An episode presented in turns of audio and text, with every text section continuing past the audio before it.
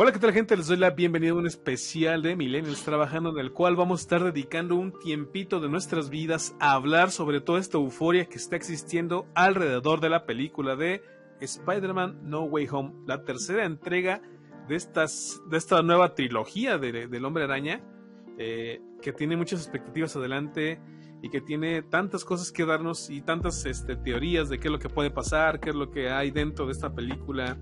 Y bueno, además de todo el hype de la gente que, la quiere ver y que inclusive está abarrotando los cines para simplemente la pura preventa. Mi nombre es Jorge Luis Hernández Jiménez y es para mí un placer este, saludar a esta persona que está hoy conmigo, que es... Coco, hola amigo, ¿cómo estás? Hace un tiempecillo que acá no grabamos tú y yo. Sí, fíjate, hoy nos vamos a aventar este, esta pequeña, este pequeño especial de dos personas, a ver qué tal nos sale. Pero lo bueno va a ser que es también eh, de, un, de una temática que a los dos nos llama mucho la atención este, y que estamos también esperando con gran ansiedad lo que será esta nueva película de Spider-Man. ¿O tú qué piensas? No, la verdad es que ha sido una euforia demasiado grande y creo que vale la pena abarcar el tema. Y pues también mostrar un poco, por qué no decirlo, los antecedentes de este superhéroe en eh, todo el siglo XXI que llevamos. Oye, ¿ya tienes tú tus boletos o, no vas a asistir a la, a la premier? Ya, ya los tengo. Este, ah, no. Sí, eh, y lo logramos conseguir acá en Celaya para el 15. Ok, ¿a qué nos estrenaba? ¿Se, estrenaba hasta el 17? Sí, pero se adelantó el estreno. Ah, ok. Eso sí no días, ajá. Es que sabes que yo no la voy a ir a ver al estreno, a mí no me gusta estar con gente. Entonces yo la voy a ver piratón en un principio y ya después este, la voy a comprar original y también la voy a ver a lo mejor por ahí de repente en alguna plataforma de streaming, aunque no sé si vaya a salir para plataformas de streaming eh, pronto. Yo creo que sí, yo creo que sale, yo creo que por lo que yo entiendo, este, sí, sí, sí va a salir en streaming. Yo creo que sí. Ok, pues vamos a empezar con lo que vamos a hablar el día de hoy. El hombre araña. A ver, Coco, ¿quién es el hombre araña y por qué nos gusta tanto desde tu punto de vista? Pues el Hombre Araña es un superhéroe que entró justo en la época de, plata de los cómics y fue creado por, por, Stan Lee y Jack Kirby. Y la verdad es que nos gusta tanto porque es el primer superhéroe que representa a lo que es el, el perdedor, el inadaptado, ¿no? Eh, ¿Y por qué, por qué lo digo de esa forma, aunque suene tosco? Porque Peter Parker es alguien al que buleaban, Peter Parker no era alguien eh, que tuviera una jerarquía social importante en su escuela, no era alguien que tuviera tampoco muchos amigos, ni tampoco una gran familia, de hecho está rodeado por la, tragedia familiar literalmente.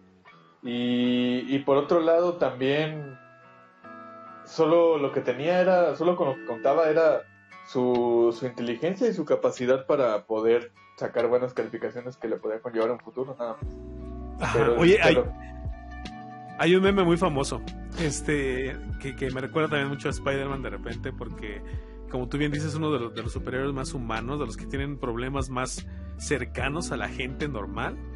Que era, que no sé si lo viste, yo creo que sí, un meme en el que se están peleando Tony Stark y este Bruno Díaz, bueno, Bruce Wayne a billetazos. ¿Quién sabe por qué están peleando? No dicen por qué. Y Spider-Man está en el suelo juntando los billetes que se están cayendo, ¿no? Entonces ahí te representa pues a el 70% de la población, donde vemos nada más como los ricos se pelean a billetazos y nosotros pues juntamos lo poquito que se les escapa, ¿no? Sí, claro. Es una de las, grandes, este... ¿Sí has visto ese meme? no, no, me ha tocado verlo, pero por la descripción lo buscaré. Se, se, sí, chécalo, si lo, si lo puedes buscar. cómico. Entonces digo, ya me imagino ahí pues, al hombre araña. Es que de hecho en las primeras películas, vamos a, vamos a enfocarnos ahorita de una vez, entrando a tema, eh, las tres primeras películas del hombre araña, que serían la, trilogía de Sam Raimi como director sí. y de Toby Maguire como eh, el, hombre araña. ¿Cuál es tu recuerdo de la primera película del hombre, del hombre araña? Son, son muy buenos recuerdos, de, sobre todo de, mi niñez, porque yo tenía yo creo que alrededor de 11, 12 años cuando salió la primera película, la primera película y, y aún hasta la fecha estoy impactado con el elenco que logró hacer Sam Raimi, o sea, ya yo, yo de, yo de grande, ya, ya viendo las de adulto y todo esto, eh, logro ver que son películas que sí tienen un peso específico cinematográfico, o sea, literal los hizo, los hizo un director genio, eh, como, como tú acabas de decir, y que es Sam Raimi, y, y logró hacer un elencazo, o sea, William Dafoe, está Kirsten Dunst, eh, también como, eh, o sea, literal logró, logró unir grandes promesas actorales que luego se convirtieron en una total realidad en, Hollywood. Entonces, la verdad es que esa película, esa primera película, le tengo un buen cariño y sobre todo porque también hay una cosa muy curiosa, ¿no? Eh, cuando mi familia compró por primera vez un DVD de que se llamaban de esos DVDs multiregión, y al mismo tiempo eran esos DVDs relativamente burgueses que eran multicanal, que tenían ah, hasta, hasta cinco este, discos, cinco DVDs para reproducirlos. Pues venía, venía el regalo esa película.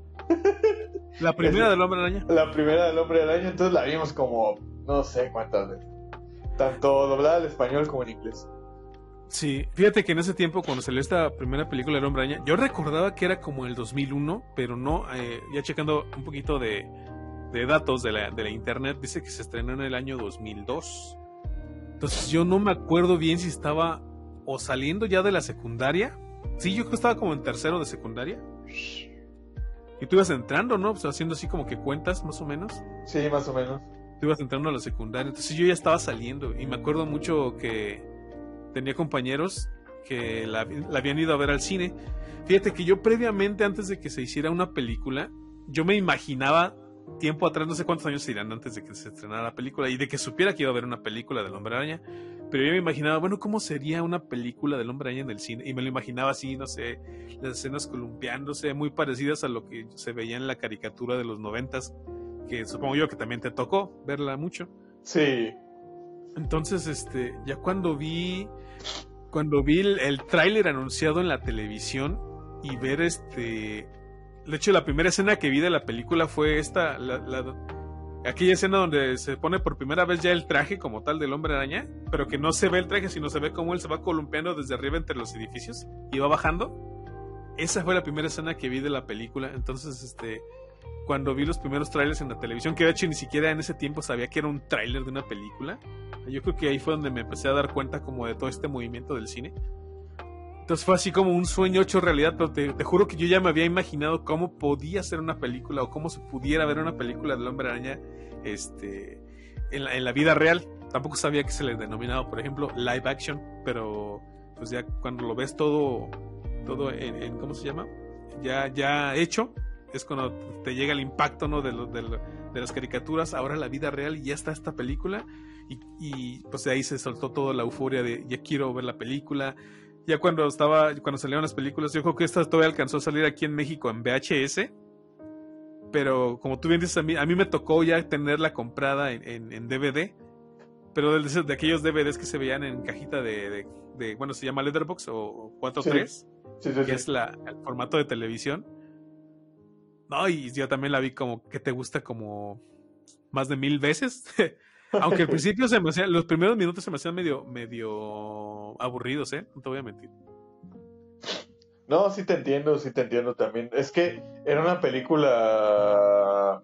Suena raro, pues, para mucha gente el comentario, ¿no? Pero era una película muy cinematográfica, o sea, tenía una intención más allá de ser una simple película de superhéroes. Se veía que alguien con pedigrí la estaba dirigiendo. Eso, eso, eso es a lo que me refiero. Porque la película sí tenía un buen timing, ya cuando la ves de más grande y todo, la película tiene un timing muy bueno, pero, pero también este, te desarrolla mucho los personajes. Yo creo que los primeros 40 minutos no sale Spider-Man. O sea, fácilmente De, de, la película. Entonces, te desarrolla el personaje de Peter Parker, su personalidad, su contexto, el porqué de sus decisiones, la, gran tragedia que, vive Peter Parker y por qué de alguna manera su filosofía eh, conlleva una, una, frase legendaria del superhéroe, ¿no? Que en realidad, como, como dirían vulgarmente eh, en, otros lados, no quiero no quiero sonar amargado ni mucho menos, pero si la gente que nos está escuchando ha vivido por debajo de una piedra en, de toda su vida, pues literal, este, no le voy a spoilear la frase, ¿verdad? que lo vea cuando, cuando tenga que ver las películas o cuando tenga que leer ciertos cómics o, ciertas animaciones que en todos lados hay, hay de origen.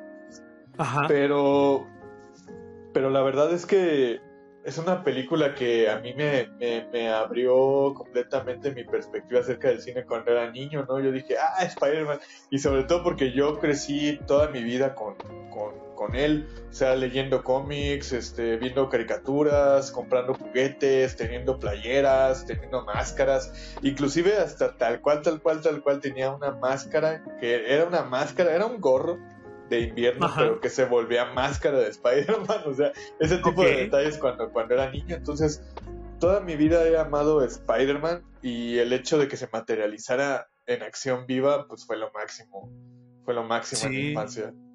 Sí, sí, fue, bueno, ya estamos, ya estamos un poquito grandes, pero todavía seguimos siendo niños, este, y menores de edad. Entonces sí teníamos todo el derecho de emocionarnos. Y de hecho me acuerdo, ahorita me estaba acordando de un comentario de una compañera de mi escuela que la había visto en el cine y que decía que no quería volver a ver esa película porque se mareaba mucho. Por lo mismo de las escenas de, pues, de donde se columpia, ¿no? Que, donde yo recuerdo no eran tantas, ¿no? Sí, sí no, no, no eran tantas. O sea, era, era ya casi el tercer acto. A la mitad del segundo acto, para adelante ya salía el hombre araña como tal. Sí, no, y de hecho también, por ejemplo, lo que decías de que te acordabas que se había estrenado en el 2000 y así, pues resulta que sí, sí hay una confusión de mucha gente, pero lo que sucedió es que la película se retrasó un año entero.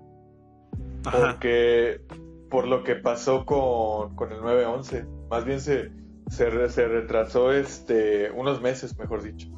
Se retrasó unos meses porque había una escena que se iba a hacer icónica por la por el contexto en donde en donde se destrozaban o explotaban o se destruían las torres gemelas, ¿no? Inclusive había salido una imagen promocional en todos lados de Spider-Man viendo a lo lejos impotente cómo se destruían las torres gemelas. Entonces, esa, esa imagen en todos lados circuló, en todos lados vendieron playeras, vendieron pósters. De hecho, yo en mi casa, literalmente en mi cuarto toda mi vida, desde que, desde que tengo conciencia, yo he tenido, yo tuve un póster promocional, o tengo, sigo teniendo un póster promocional de esa primera película de Sam Raimi con el hombre araña viendo cómo se destrozan las torres gemelas. Ah, ¿tú lo tienes? ¿Y, es, este oficial? Sí. Ok, eso sí no, eso está chido. Estaría chido que nos, eh, nos pase las fotos para ponerlas ahí de repente como portada del podcast o algo así. Sí, esta versión especial, ¿no? No, y luego, luego eso, todo eso cambió, o sea, por el 911 lo, se retrasó la película y, ya literalmente ya nunca lo volvieron a utilizar y esa imagen de hecho se volvió icónica para muchos seguidores porque nunca pasó. O sea, y por eso, por eso muchos la recordamos porque siempre quisimos ver cómo iba a ser eso, pero en realidad la, la realidad superó la ficción y pues sucedió lo que sucedió. Y de hecho hasta hace unos años, este, hace como tres años o dos, no me acuerdo muy bien, este, ya como que digamos se liberó, entre comillas, eh, el tráiler donde se, donde se veía aquella escena de del helicóptero con entre una telaraña está atrapado entre las torres gemelas. Eh, pues se liberó en buena calidad porque ah, ya estaba, digamos que por ahí este, filtrado y eran pedacitos o a veces era el trailer completo, pero se veía muy feo. Entonces, hasta hace poquito creo que ya dejaron como que la gente que lo tuviera en buena calidad lo subiera y por ahí lo puedes encontrar actualmente en internet creo, ¿eh? No sé. Yo hace poquito lo vi, pero no sé si todavía esté disponible. Pero también, si te fijas en este tráiler, obviamente era un tráiler como que de las primeras, este, de los primeros, las primeras grabaciones de, la película, porque estaba, todavía era un, se, nota pues la, que era, digamos, de baja calidad, por así decirlo. Eh, cinematográfica y todo esto porque pues apenas eran los pininos de cómo iba a quedar la película, de cómo se iba a ver o cuáles eran las ideas que tenía el director. Pero está todavía muy bueno. De repente encontrártelo por ahí por internet. ¿Sí lo viste tú ese tráiler? Sí, sí lo viste. No sé, güey, no me acuerdo, güey. Es un tráiler, fíjate, te lo cuento. Así de rapidito. De, donde están unos... Llegan unos ladrones a un banco en Nueva York. Ajá. Y se, y se meten así tipo... Como la, como, la entrada del Joker, más o menos. Sí. De Batman, este... La segunda de Batman. Sí Y entonces de repente, pues algo pasa y, y se empiezan a desaparecer ellos. Y luego tres de los que son ladrones se suben al techo del banco y se van en un helicóptero. O sea, huyen pues, y ya cuando van huyendo, algo los jala. Se escucha el sonido de la telaraña, algo los jala. Y esto es así como, ¿qué, ¿qué está pasando? ¿Qué está pasando? Y los jala y los, y los cuelgan o los dejan colgados en lo que serían las, las torres gemelas. Y ya después de, de, de, unos segundos se ve el ojo del hombre araña que los está viendo, ¿no? Y se ve que se ve la mano que dispara una telaraña y, se, y que, y que este, se, se abalanza sobre ellos. O sobre la ciudad, no sé muy bien. ¿No lo has visto ese? ¿No, no, no, no lo recuerdas? No, fíjate que no lo recuerdo. Pues igual ahora... búscalo en internet. Está chido. Sí, ahora, ahora sí me impresionaste. Sí, ese sí, ese sí no lo recuerdo haberlo visto. Fíjate, se me hace raro para ser tan fan porque yo que no soy, o sea, yo a mí sí me gusta. Yo sigo, yo he seguido la caricatura principalmente la de los noventas, pero no te voy a decir yo tampoco soy súper fan así de que colecciono cosas o tengo muchísimas cosas de la araña. Digo, sí me gusta, las películas todas las he visto hasta ahorita, eh, pero sí, este trailer también se me hizo muy, muy, curioso de ver en su momento. No, y, yo creo que estuvo recirculando en internet un ratillo, pero fíjate, por ejemplo, yo soy mucho de una vez que, que ya vi que, que no va a ser oficial o, o, o, que ya no va a ser parte del canon o que de repente están complicando ciertas cosas y ya no va a salir eso, como que ya no me clavo tanto. O sea, yo digo, pues bueno, si ya no va a salir, pues ya. O sea, eh, entonces yo creo que esa fue una actitud de más morro y literal por eso nunca me enteré. Ah, a lo mejor sí, pues puede ser. Pero bueno, ahí está, podría estar en internet, lo puedes buscar. Ok, ya tenemos la primer vistazo del hombre araña en cuanto a, a la primera película. Vamos con la segunda, que se estrenó en el año 2004, si mal no recuerdo. Sí. Sí, ¿verdad? El hombre araña 2, 2004. Sí, sí. Yo creo que esta, esta segunda película es la mejor de la saga, de esta primera saga, de esta primera trilogía, y tal vez hasta el momento la mejor de todas las películas que han salido del Hombre Araña, al menos para mi gusto, por la cuestión de la acción, por el, a lo mejor también por el, por el personaje que es el, villano en esta ocasión. Sí, que y porque ya tenemos, ajá, porque ya tenemos aparte a un Spider-Man que ya tenía, digamos, un tiempo ya siendo Spider-Man, entonces ya, ya pelea mejor ya tiene más idea de cómo ser el hombre araña o qué hacer, ¿no? ¿Tú qué recuerdas de esta película? Estrenada en el año 2002. No, fíjate que también, también este, esta película también la tengo muy presente porque eh, ya me empezaba a interesar mucho el cine en general. Bueno, toda mi vida crecí con eso de viendo películas y viendo un montón de cosas y el cine es una de mis más grandes pasiones en términos de fanatismo, ¿no?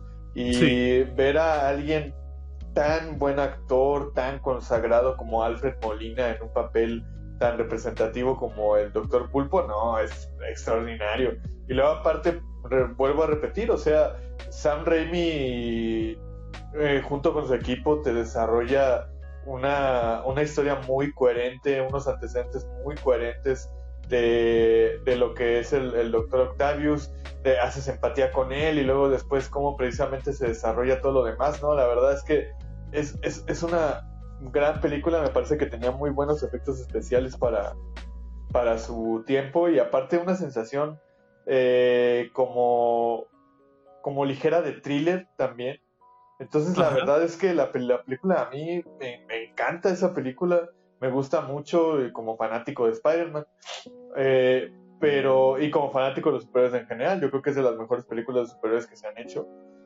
Sí. Y, y también aquí otra cosita de fanático, literalmente mis hermanos y yo, pues comprábamos juguetes que iban saliendo de, de las películas y de todo esto y acá en mi casa tengo colgado colgado en mi cuarto este un juguete gigante de 45 centímetros más o menos 40 centímetros de Spider-Man y el Doctor Octopus de, de, la, de, la, película. Es, es el mono de Alfred Molina gigante y es el traje de Spider-Man de, de Tobey Maguire de hecho Ok. Los tengo colgados en el techo de mi cuarto.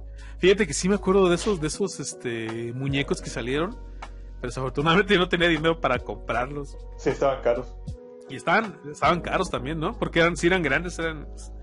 Sí me acuerdo, sí, sí recuerdo haberlos visto. Fíjate que para mi mala suerte casi siempre se, siempre se me olvida cuando salen películas que me gustan hablando de superhéroes y, y cosas que generan mercancía que puedes comprarse, muñequitos, eh, diferentes tipos de coleccionables, siempre como que nunca estoy atento a, decir, ah, bueno, voy a comprar esto para recordar esta película o porque esta película tiene un personaje que a mí me encanta o es mi personaje favorito, ¿no? Hasta hace poquito que estuve coleccionando las películas, por ejemplo, de, en mi caso, de, Batman y Superman. Entonces tengo también mis películas especiales de, de, la del Hombre de Acero, luego Batman v Superman, y ahorita estoy en busca de la de la Liga de la Justicia que será mi trilogía, en este caso de Zack Snyder. Pero bueno, ya son los de Spider-Man. Hablaron de Spider-Man, fíjate que se nos olvidó decir una de las cosas, bueno, hablar de la primera película, hablar del Duende Verde como el villano, que te tengo que comentar que en el caso del Duende Verde, eh, a mí no me convencía tanto como villano, yo decía, ay, pero como que está medio medio pinza, ¿no? Como medio, no sé, como que yo estaba acostumbrado, hubiera esperado otro tipo de villanos, algo más que conociera, tipo este, Rino, o quién más salía, este, Morbius. O sea, hablando de la caricatura, no de los que conocía de la caricatura. ¿A ti qué te pareció el villano en la primera película? No, a mí es extraordinario. El Duende Verde es lo máximo. Sobre todo porque William Dafoe se aventa un papel como Harry ah, Osborn. O sea, más bien como Norman Osborn. Este, y la neta, la neta es que sí es un gran villano William Dafoe y es un papel muy, muy bueno.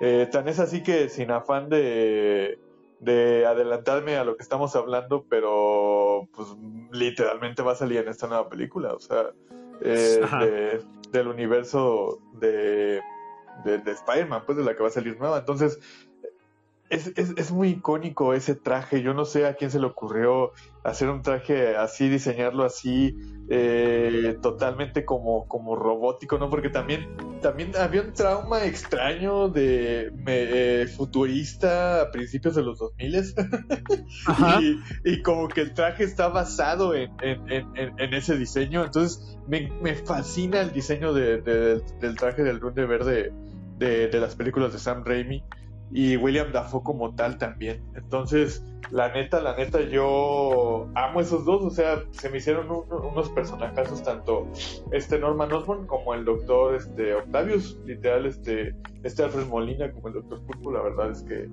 eh, grandes, grandes villanos de esas dos primeras películas de esa trilogía. El doctor Octopus. Y también otra cosa de las que no, de las que no hablamos, de la primera película, que también es como muy icónica de esta película, y me gustaría tener un cuadro de esa que estoy pensando, es el beso que se da con Mary Jane bajo la lluvia, eh, Peter Parker vestido ya como el hombre araña, y Mary Jane ahí haciendo un playeras mojadas sin querer queriendo.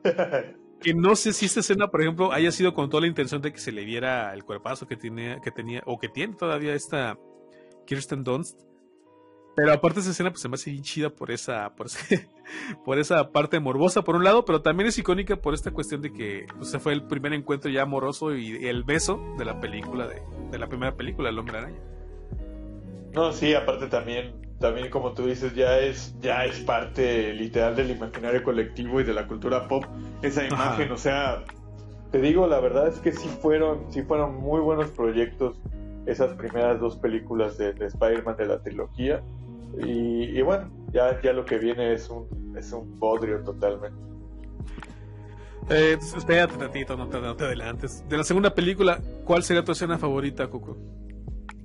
Mi escena favorita es Alfred Molina, o bueno, el doctor Octavius intentando, eh, más bien sacrificándose para, para no hacer que implosione la, eh, digamos, como la, esa bola de energía. El ese mini sol que hizo, ¿no? Era como un sol, según yo. Sí, que era como un mini sol, sí.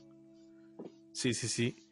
Y viéndolo cómo se va hundiendo con esa cosa hasta el al fondo del agua. Ahí no, no entendí si se murió o simplemente estaba como desmayado o se lo comió el sol ese o qué. Yo creo que se murió. Pues no queda claro o sí.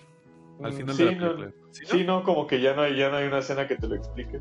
Sí, ya no se supo si no mal recuerdo. Pero de todos modos, yo creo que se murió.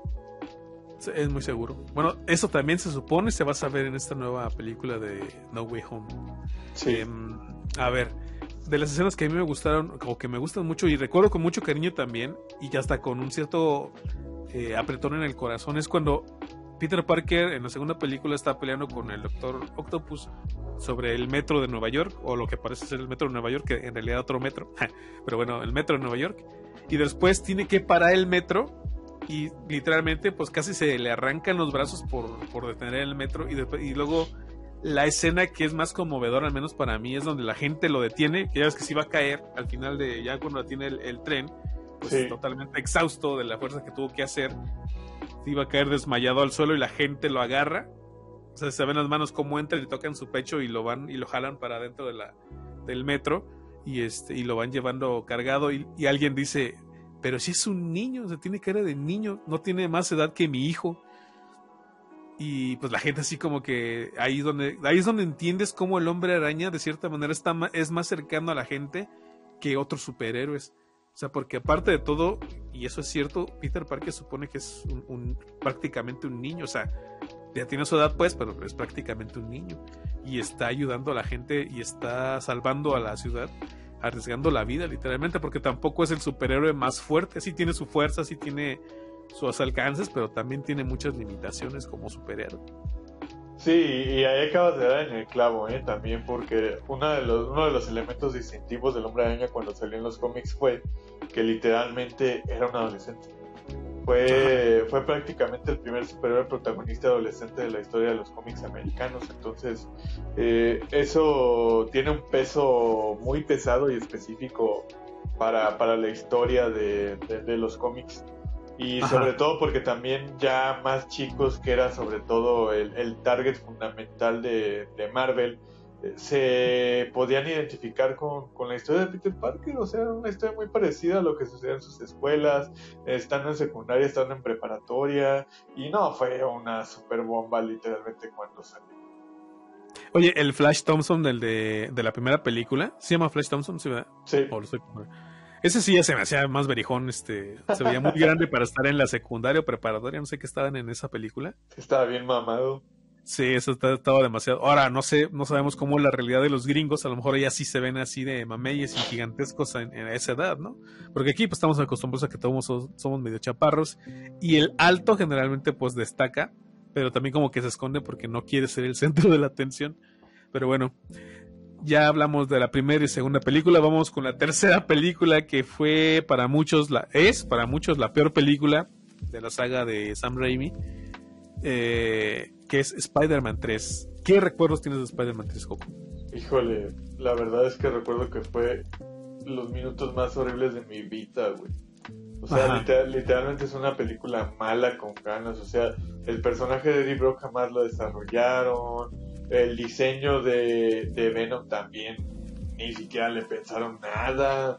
Y luego aparte Sandman que no hacen literal, o sea, no, no tienen ni cabida en la historia, o sea, ¿para qué haces este más, más enemigos si no les cimientas algo para que de alguna manera se definan?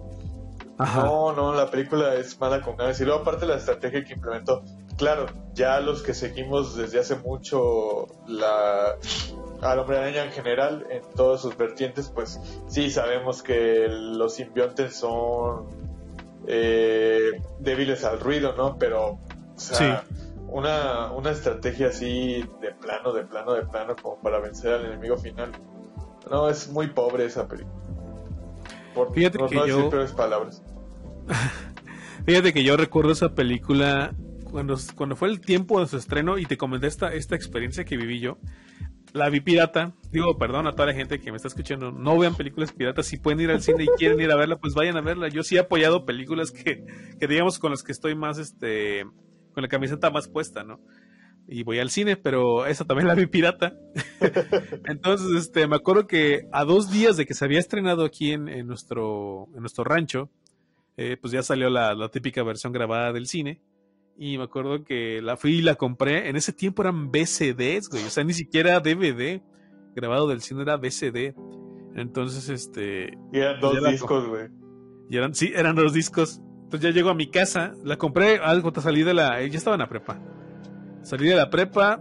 Como eso de las 2 de la tarde, me, lancé a nuestro, con mi pirata favorito allá, aquí por cerca de la central de autobuses de aquí de, la, de nuestro rancho. Y este, y ya la compré, ¿no? creo que me costó, si mal no recuerdo, por ser estreno, 20 pesotes. Entonces, este, entonces ya llegué a mi casa todo emocionado. O sea, estaba que se me, que se me comían las habas, güey, por ver la película. Llego a mi casa eso de las 3 de la tarde, más o menos. Y llego y está, y se había ido la luz, güey. Entonces, yo, fíjate, yo ya venía todo el camino pensando, ya la voy a ver, me voy a hacer unas palomitas, este, la voy a repetir todas las escenas que me gustan tantas veces quiera, porque por eso la pude, la fui a comprar. Y, y llego y no hay, no hay luz, güey. Entonces, tenía una desesperación tremenda, güey, por verla. Y yo estaba aquí en mi casa y dije, ¿a qué horas va a llegar la maldita luz? Y había en esos tiempos acá, cuando se iba la luz en mi casa, era fácil de que se iba. Se iba por, primero se iba porque soplaba el viento, literalmente. Pues, de repente sopló un poquito fuerte, ¡pum! se fue la luz. Y luego para que regresara mínimo 4 o 5 horas. Entonces ese día llegó la luz hasta las 8 de la noche, más o menos, me acuerdo, o sea, ya era noche. Y ya cuando llegó, pum, Lolo aprende la tele, aprende el DVD, mete el, disco, ya ni te fijas en qué, y a ver la película. Y ya cuando la vi, yo te voy decir, al principio no me decepcioné. O sea, a fin de cuentas era, el hombre araña, yo lo quería ver. Ahora, también la película no se veía muy bien porque pues era pirata, obviamente. Pero ya cuando la pude ver, ya, sí, ya cuando la, la, tuve original, esa no la compré, se la renté original. Fíjate, todavía alcancé a rentar un DVD, güey. Ya cuando la renté original y todo, este. Sí, fue así como. Se me hacía aburrida. Decía, ay, ya mejor no voy a poner escenas que quiero ver. Cuando salía Venom. Sí, y eran así como. Tres, cuatro escenas. Y luego tampoco nunca me convenció el, el, aspecto de Venom porque no se parecía en nada, por ejemplo, a la caricatura que yo recordaba de los noventas. Eh, Peter Parker y sus bailes raros, esa parte como de... Sí que ahorita ya se volvió un meme, ya como que la gente lo quiere recordar con cariño, pero en realidad es una cosa nefasta, güey, yo no sé. Sí, sí, sí. Entonces fue así como que yo no sé qué pensaban en el momento en que grabaron esas escenas, pero creo que las metieron nada más como relleno para, para que la película durara más, yo creo, porque al parecer la historia pues estaba como medio mocha o, no les quedó muy bien, no sé qué quisieron hacer, pero ya viendo expertos en cine y todo esto comentan que esa película, o sea, el, culpable de que la película haya salido toda mal fue el productor, un, un vato que se, se llama Avi Arad, que creo que me parece que es el productor de las tres películas este, del Hombre Araña, o no sé si entró en esta última, pero la cosa es que este güey metió mano para que, de hecho era, era, creo que era conocido o muy amigo del que fue Eddie Brooke en esa película. Entonces para meterlo también a esa película como agradecimiento por su amistad o yo qué sé, pues hicieron muchísimos cambios a la película original de Sam Raimi o la idea original que tenía y fue que quedó así de, fea la película. Porque como tú bien dices, eh, Venom entra, pero no tiene ningún sentido el que esté ahí. También entra este eh, Sandman y tampoco tiene mucho sentido que esté ahí. Pues no sé, es una película que de plano sí, sí se, se volaron la barda en cómo se atrevieron a, sacarla así. Pero tú qué hubieras esperado, tú qué hubieras querido de esa película. ¿Qué esperabas de hecho de esa película, Coco, cuando antes de que se, se estrenara? Pues de hecho yo te puedo decir que en esos tiempos yo eh, el medio en, el que uno se podía enterar de ciertas cosas, de ciertos chismes y te aclaro, mira, te, te especificaban algo en esos medios y tú te tenías que esperar un mes o 15 días dependiendo para poder actualizarte eh, porque eran por medio de revistas. O sea no no había no había gente que subiera videos y que te aclarara todo y que hiciera reseñas, ajá, que hiciera reseñas o que tú buscaras en páginas de internet y la información fuera rapidísima, o sea, la verdad es que no había eso, no, no existía. Entonces, o de repente los programas de espectáculos en las secciones de espectáculos de, de los noticieros o luego en los mismos programas de, de, farándula o así, era donde de repente hacían esas declaraciones y pasaban diario, güey. Pasaban diario esos programas de farándula, pero pues tenías que chutarte un chingo de pendejadas antes, güey. Sí, luego este, hablaban tres minutos o dos minutos del, del, cine en general y de esos dos minutos le dedicaban diez segundos a la película. Exactamente. Y también cuando, cuando tú turquías algo, pues literal lo comprabas la revista, comprabas el periódico o sea, no, eran, eran tiempos un poquito distintos. Y, y realmente yo estaba tan emocionado como por la película que no vi absolutamente nada, nada, nada, nada. Ni de, ni de, quiénes iban a salir o de qué se trataba así. No, yo fui en blanco al cine. O sea, literal como morro, como adolescente. Ajá. y ya cuando vi la película dije, no, no, pues no. Hasta tú sí de plano en su momento, o sea, el mismo día que la viste. Tú sí fuiste al cine, ¿verdad? Dices. Las tres, ajá. ok. Entonces de plano ese dijiste, ¿sabes qué? No, no me gustó. ¿Y, cuántas veces la viste hoy? ¿O de, plano esa nada más la viste una vez y ya no, no la viste? Todas sí, sí las vi varias veces en el cine, todas.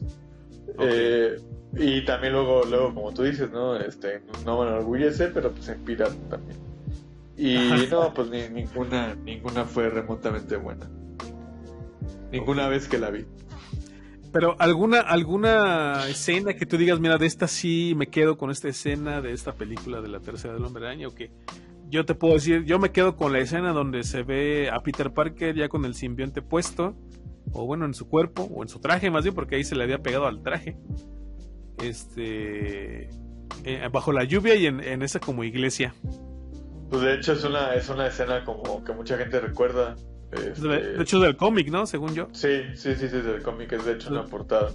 Me quedo con esa con esa escena. Este, otra con la que me pudiera quedar. Eh... Sale Mary Jane ahí, sí sale, ¿no? pues lo que te iba a preguntar era que yo no me acuerdo si es en la 2 o es en la, o es en la 3, donde Mary Jane le dice, ve por ellos, tigre. Ah, es en la 2, al final de la 2, ¿no? Cuando se va a casar.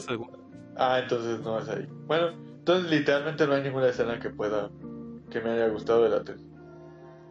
Ah, mira, y hablando de la 2, regresando un poquito a la 2, el videojuego que salió de, del Hombre Araña 2 para GameCube en ese tiempo, no sé si estuvo, bueno, sí, de haber estado para todas las plataformas. Yo lo jugué en GameCube. Está, era buenísimo y era muy parecido a la película. Obviamente tenía muchísima más historia y muchísimas más cosas que hacer como el Hombre Araña, pero sí tenía un Nueva York por el cual pudieras saber, por, el cual pudieras columpiarte tal cual como si fueras el hombre araña y ayudar a gente y rescatar globos y, detener ladrones de, de, coches y cosas así. ¿Tú lo jugaste? No lo jugué, siempre lo quise, de hecho siempre fue así como mi frustración de infancia y, principios de adolescencia no tener un GameCube. este, pero pero fíjate que ese juego, como tú dices, sí fue muy innovador porque literalmente fue un juego bueno, y al mismo tiempo también de los primeros juegos reconocidos abiertamente como mundo abierto y un mundo abierto bastante funcional. Este, entonces la verdad es que eh, no, la mayoría de veces los juegos de licencia son malos, pero como... Híjole. Sí, sí, sí. Pero en este, este no es el caso. Este, la verdad es que sí, sí rifó. Y, y también por otro lado, en esa época que actualmente se hace mucha mercancía de todo, pero, pero en esa época intentaban como darle más, más, todavía más variedad. Sacaron cómics de toda la, de toda este, la, trilogía de Sam Raimi. Literalmente sacaron ah, cómics este, que vendían en los puestos de revista y no eran cómics piratas ni nada, sino eran cómics oficiales. Oficiales este, que habían hecho en Estados Unidos y que tenían una traducción oficial. Entonces, este, los tres los habíamos comprado mis hermanos y yo. ¿Y todavía los tienes? Ah, yo creo que tengo el de la. El de la primera, creo. Ok. No, yo sí, de, esas películas. Es que, ¿sabes que Yo sí tenía un, monito del hombre araña de la 2. Pero, ¿qué crees que.? Es que, como te digo, que sí soy. O sea, sí me gusta y todo, pero. Pues como que lo descuidé, ya lo dejé y se me perdió, güey. Y estaba chido porque era original y todo. Y el traje muy bonito, pintado. Pero pues uno que, uno que es morro y no, y no sabe el valor de las cosas. Sí, Oye, por cierto, por cierto, otro, otro de las cosas que yo hacía con las películas, y esto ya es mi fetichismo por, por Kirsten Dunst, en, todo, en todas las escenas donde, donde, donde se les veían los calzones, este, yo le tomé fotos. ahí tengo todas mis fotos. ¿Y yo en alguna escena se le vieron los calzones? sí, güey. ¿A poco no? ¿Nunca te fijaste? te voy a decir. Mira, en la primera, la, escena que hay que tomarle fotos, o bueno, ya para los morbosos como yo, es donde la, escena bajo la lluvia del beso. ¿Por qué? Pues porque hace un tipo camisetas mojadas. Y aparte es que en su tiempo que este don está, está pues, pues buenísimo, ahora sí que con todo el respeto para el actriz. y este, esa es la primera. En la dos, cuando, cuando es, es la escena final, ves que trae un vestidito, bueno, Peter la cita en un lado en un, en un café para, para decirle que es el hombre araña o y decirle que no puede estar con ella o algo así, o que por eso no está con ella. Y después llega el Doctor Octopus y los ataca. ¿Te acuerdas de esa escena? Sí. Y es ya donde la secuestra para entrar al tercer acto, pues ahí también se le ven los calzones que traía. Porque ese vestido también era de esos vestidos que son como tipo seda, así bien delgaditos, que nada más sopla el aire y ya se le marca todo. Entonces son escenas donde pueden buscarle a, aquellos amantes del bowlerismo. no manches. Y en la 3, cuando está, cuando está, cuando está colgada, ya es que Venom se la lleva como que en una, un taxi, y luego la cuelga en un edificio. Pues también en esas escenas donde va cayendo Mary Jane por todos los, por todos los telarañas que hizo Venom, pues también se le llega a ver algo de calzones. Pero digo, eso es para gente ya más, más este, con filias más específicas. bueno, hasta aquí las tres primeras películas de Sam Raimi y de Tobey Maguire. El primer Spider-Man del cine como tal, según yo. Eh, ahora vamos a pasar, Coco, a las dos películas de este, ¿cómo se llama? El actor. Ah, de Andrew Garfield. Andrew Garfield y el director que es, me parece, Mark Webb. Sí, es Mark Webb. De hecho, para la gente que no tiene ni idea de quién carajos es Mark Webb, eh, Mark Webb dirigió una película que a todos este, los que crecimos a mediados de los 2000 y todo este asunto, este, como adolescentes, una, una película eh, que se llamaba 500 días con ella, él la dirigió. Ah, ok, la de la, la de la tóxica por excelencia de esta, ¿cómo se llamaba? Sí, Zoe de Chanel. No, pero era, eh, bueno, esa era la actriz. ¿El personaje cómo se llamaba? No me acuerdo. Summer. Ah, sí, Summer. Summer. Ah, ¿esa película es de ese vato? Ok. Sí. De hecho, la película se llama, este... Eh, espérame. 500 días sin Summer, ¿no? Algo así. Se llama 500 Days Without Summer.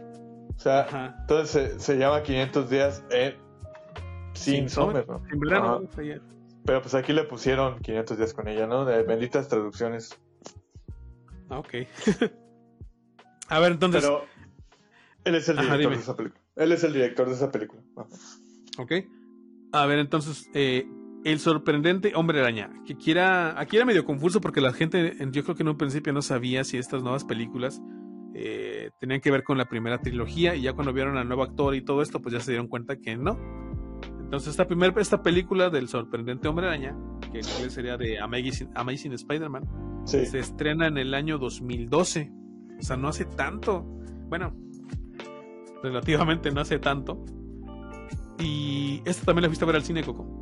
Sí, sí, esta también la fui a ver al cine. Y tenía también, eh, de alguna manera, seguido a Andrew Garfield, porque Andrew Garfield había participado con otros directores importantes como, como Spike Jones, por ejemplo, en cortometrajes y así. Entonces, este, como que de repente le tenía algo de fe que fuera Peter Parker, pero al final cuando lo vi, pues le cambiaron, eh, era un Peter Parker un poquito más osado, de alguna manera como más hiperactivo, eh, y no sé, no se sentía como, como un Peter Parker orgánico. Era como, como el, es como el, como el típico eh, popular de la clase, pero que no quería ser popular, ¿no? Sí, sí, era, era una dicotomía extraña la que, la que tenía ese, ese personaje de, de Andrew Garfield, que al final de cuentas, pues bueno, así escribieron el personaje. Pues sí, de hecho a mí desde esa, de esta película no me gustaron porque yo sentía que el hombre araña de repente eh, ya todo el mundo se ve quién era, pero como que todo el mundo fingía que no. Y aunque sí, lo que sí me gustaba y se me hizo muy buena elección, pero también me hizo falta mi Mary Jane. Este, pero esta Gwen Stacy y esta, ¿cómo se llama? La que Emma Stone. Emma Stone, muy buena selección para esa, para esa Gwen Stacy. Es lo único que me gustó de esa película. Es que sabes que yo tengo como, yo tenía como que mucho cariño por las tres primeras, a pesar de la que, de que la tercera fue muy mala. Y cuando llega esta y cambian al hombre araña, y yo siento que esto también lo, lo siento mucha gente, y cambian a Peter Parker y al hombre araña, como que no, no terminamos de, de, convencernos de esta película. Y aparte la película se me hacía rara, güey, porque ya ves que tenía también un pedo con, con el papá de Gwen Stacy, que como que era, de cierta manera, como un tío Ben para él, algo así. Sí, sí. Y, y como que, no sé, no, no, no, no, nunca me convenció realmente esta película. Hay una escena de esta película que me gusta mucho, que es cuando al final tiene que llegar a, la torre donde está el lagarto. Ah, bueno, también me gustó mucho que fuera otro, otro villano, que sería el lagarto. Pero se dice también, por ejemplo, que la tercera película verdadera de Sam Raimi va a ser con el lagarto. Entonces también no sé qué tanto tenga que ver una película con la otra, ¿verdad? Eh, digo, la escena que más me gustó fue donde, donde los, los estos señores que manejan grúas en los edificios le ayudan a llegar hasta, la, hasta el lagarto. Siento que ahí sí tuvo esta esencia del hombre araña donde, donde la gente lo reconoce como un héroe y le ayuda. Y, hasta es una escena que se me hace hasta conmovedora. No sé tú, ¿a ti qué escena te haya gustado de esta pues, de Ambition Spider-Man? Para mí, la única escena que me encantó y que me fascinó pues, es la de Stanley ah, ok, sí, sí, sí. ajá, la escena donde participa Stan Lee, esa escena me fascinó, se me hizo muy graciosa, rompió un poquito, este, de alguna manera el ritmo, pero para bien, de, de, la película. El humor es excelente también. Entonces, no, la verdad es que a esa escena amo a Stan Lee con toda mi alma. De hecho, yo creo que cuando falleció hace, hace algunos años, este, genuinamente me sentí muy triste, genuinamente me, sentí muy, muy desconsolado porque creo que él fue compañero de todos nosotros, todos los que crecimos con sus cómics y, y realmente fue muy difícil como para mí esa pérdida, raramente yo no pensaba que iba a ser así. Exactamente. Entonces verlo en cameos, eh, los que hizo a lo largo de todas sus, sus creaciones y películas, pues es lo máximo. Sí, fíjate que dicen un punto muy importante, Coco. bueno, ahorita hablaremos también de los cameos de Stan Lee, pero sí sale desde la primera trilogía, ¿verdad? Sí. Sí, ok, ok. A ver, entonces me decías. Y la verdad es que esa es la única escena que yo puedo rescatar porque, te soy sincero, no me gusta las, las películas de Andrew Garfield, no me gustan. Emma Stone como Gwen Stacy me gustan. Eso sí. Sí, Emma Stone está eh, guapa. Eh, pero, pero por otro lado también el diseño de Lizard fasqueroso. O sea, literalmente era Lizard guapo, güey. Era el calamardo guapo, pero en versión Lizard, güey. Entonces. Ándale. No, no, no, no, no. Estaba rarísimo, güey. No sé quién se le ocurrió hacer ese diseño. Eh, entonces, pues no, no me gustó nada. Sí, es que tenía la cabeza como aplanada, ¿no? O sea, cuando, cuando conocimos al ser, por ejemplo, yo de las caricaturas, pues era literalmente un, lagarto, un lagartijo, por así decirlo, ¿no? Que tiene su trompa, su cara alargada, o sea, de, de reptil, de lagarto. Sí. Y, este, y luego sale este otro lizard que es así como con la cara, como tal vez sería como un guiño a los reptilianos, ¿no? Que, se maneja tanto en, las, teorías de conspiración, pero pues sí, tampoco me gustó mucho. Eso ya es una labor de sobrepensamiento, pero pues pero sí, literalmente se ve rarísimo, güey. Es rarísimo, güey. Luego aparte está totalmente encuerado, güey. Lo cual no está, no está mal la idea, pero el diseño está tan extraño que nomás me da el valle inquietante cuando lo veo. Ajá. Y, ah, y el techo también va a regresar en la película de No Way Home, ¿no? Ahí está ya nos trae. Sí, cabrón, eso, eso también como que, bueno. Bueno, pero bueno, ahorita que hablemos de eso vamos a ver sobre todo esto. Eh, que tiene que ver con No Way Home. Eh, ¿O alguna otra escena que te acuerdes de esta película que tú digas, oye, sí me gustó esto? Fíjate que a mí me caía gordo este Spider-Man un poquito porque era como demasiado de soy inteligente, soy intelectual muy inteligente y no le pido nada a nadie. Se me hace, que era así y también por eso me caía gordo. Y Pete, porque el Peter Parker anterior era como bien humilde, como que todo le daba pena, como este, ¿cómo se dice? Que todo el mundo lo callaba y él pues así como hacía lo que podía para, para, para pues, estar bien con la vida. No sé, ¿tú, tú qué piensas? Sí, era, era un Peter muy extraño, la verdad. No, no, no, no me gustó. No, no me gustó. ¿Y del traje te gustaba? El traje sí, sí, el traje sí me agradó. Y de hecho se me hizo una cosa bien rara cuando le pone los lentes, ¿no? Este, al traje como, como tipo de lentes oscuros. Se, pues era para, para desentenderse un poco intencionalmente del diseño magistral que habían tenido las películas de Sam Raimi. Pero, y sobre todo también una, una cosa que no hablamos de las películas de Sam Raimi fue que otra escena emblemática es cuando él hace el traje, ¿no? Cuando... Cuando, ah, cuando, está diseñando, sí, sí. Ajá, cuando está diseñando el traje, ¿no? Pero, entonces, bueno, se quería desentender un poco estas versiones de, de esa iconicidad y no está mal el diseño, pero está extraño. Eh, no, me disgusta, pero tampoco me llega a encantar. ¿Sabes algo que más que algo más que a mí no me gustó? Que sería la cuestión de la telaraña que el primer Spider-Man de la primera trilogía tenía una telaraña orgánica y este ah, otro ya metía la cuestión de los cartuchos de telaraña. Hasta donde yo recuerdo en, lo que era la, la, caricatura de los noventas, me parece que también tenía cartuchos de telaraña, ¿verdad? Sí, siempre fueron cartoons de la entonces, entonces, eso está bien porque está pegado a los cómics.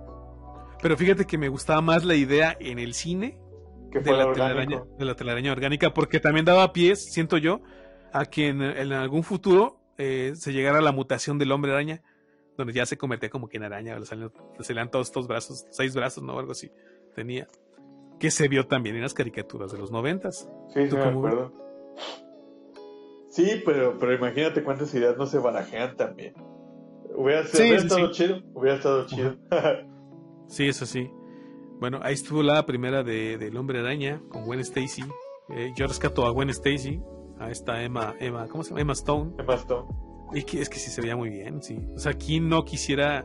Fíjate, el primer Peter Parker, el Tobey Maguire, ¿tú crees que se le hubiera acercado así como se le acercaba este Peter Parker de Amazing Spider-Man a Gwen Stacy? Porque ya ves que este ya tenían como que una relación casi casi desde el principio así de tú me gustas, yo te gusto, vámonos de aquí. Sí, sí, no, también, también no, no hubo tanta construcción así en, en- en esa relación amorosa. Ajá. A pesar de que en los cómics también, pues obviamente también anda con Felicia. Sí, sí, sí. Vamos entonces a, a la segunda película de Amazing Spider-Man, que ya fue la que se llamó El Hombre Araña, El Sorprendente Hombre Araña 2. No tiene ningún subtítulo, ¿verdad? Esta otra. Se me hace que no, según yo no. No, según yo no, tampoco. Esta salió en el... Ah, no, sí, dice que el, el The Rise of Electro. Esta Ah. salió en el año 2014. Y de esta película, ¿qué, te, qué recuerdos tienes, Coco? ¿Qué, qué te acuerdas? ¿Qué te gustó o qué no te gustó? Recuerdo que la odié. Así Ajá. contundente. O sea, literal, tal cual. Es de las películas, neta, de las pocas películas que tanto me disgustó que me acuerdo. O sea, de, de- de escenas así como claras. Recuerdo que yo dije, no manches, ¿por qué Jamie Foxx? También actorazo, ¿no? Ese güey. Este, Jamie Foxx va a ser Electro. Y cuando vi el diseño de Electro, no, mi mundo se derrumbó. Literalmente dije, no. Y, y luego también por otro lado, otra de las cosas que ya ahora sí como, como dirían esos memes de los Simpsons, no, ya déjalo, ya está muerto. O sea, este, cuando salió Rino, que era este Paul Giamatti, si no me equivoco, Ajá. este, que salió Rino al final de, de la película, pues no, ni ganas. O sea, ya, ya había visto yo una, una basofia en el cine como para intentar entusiasmarme por algo más, a pesar de que era como una especie indirecta de, de los de los Sinister Six. Ajá. Eh, pero pues no, no, ya para mí ya, ya eso ya estaba bastante muerto. La verdad es que las películas de Andrew Garfield, te soy sincero, no me gustan nada. Sí, no, yo tampoco estoy muy convencido de esas películas. Igual las vi las dos. Y de hecho, un dato curioso ahorita que estoy poniendo a pensar, la película del Hombre Araña 3, de la primera trilogía, y la primera película del hombre, del sorprendente Hombre Araña de Andrew Garf- Garfield, eh, están en HBO Max, güey, por si las quieres ver. Y se ve raro porque, por ejemplo, yo tengo HBO Max y ahí sale todo lo de DC, ¿no? Están todas las películas de DC que llevan hasta ahorita. Y de repente me sale por ahí Spider-Man 3 y también dice Spider-Man 1. Entonces, así como que. Uno pensaría, uno pensaría que estarían en Disney, ¿no?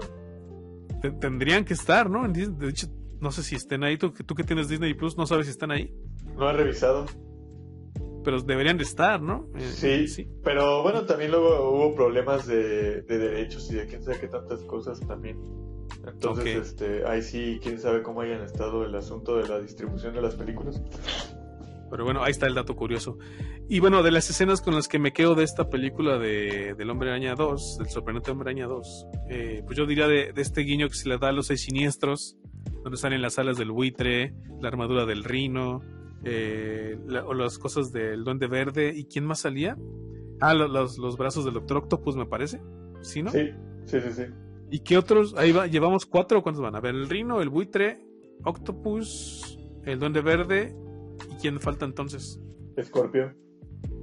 Ah, eso no vi si había una armadura o algo así de, de él, ¿o sí? No había una escena acuerdo. post créditos, ¿no te acuerdas tú? No me acuerdo, la verdad. Yo solo Pero me bueno. acuerdo de Paul Giamatti como Rino.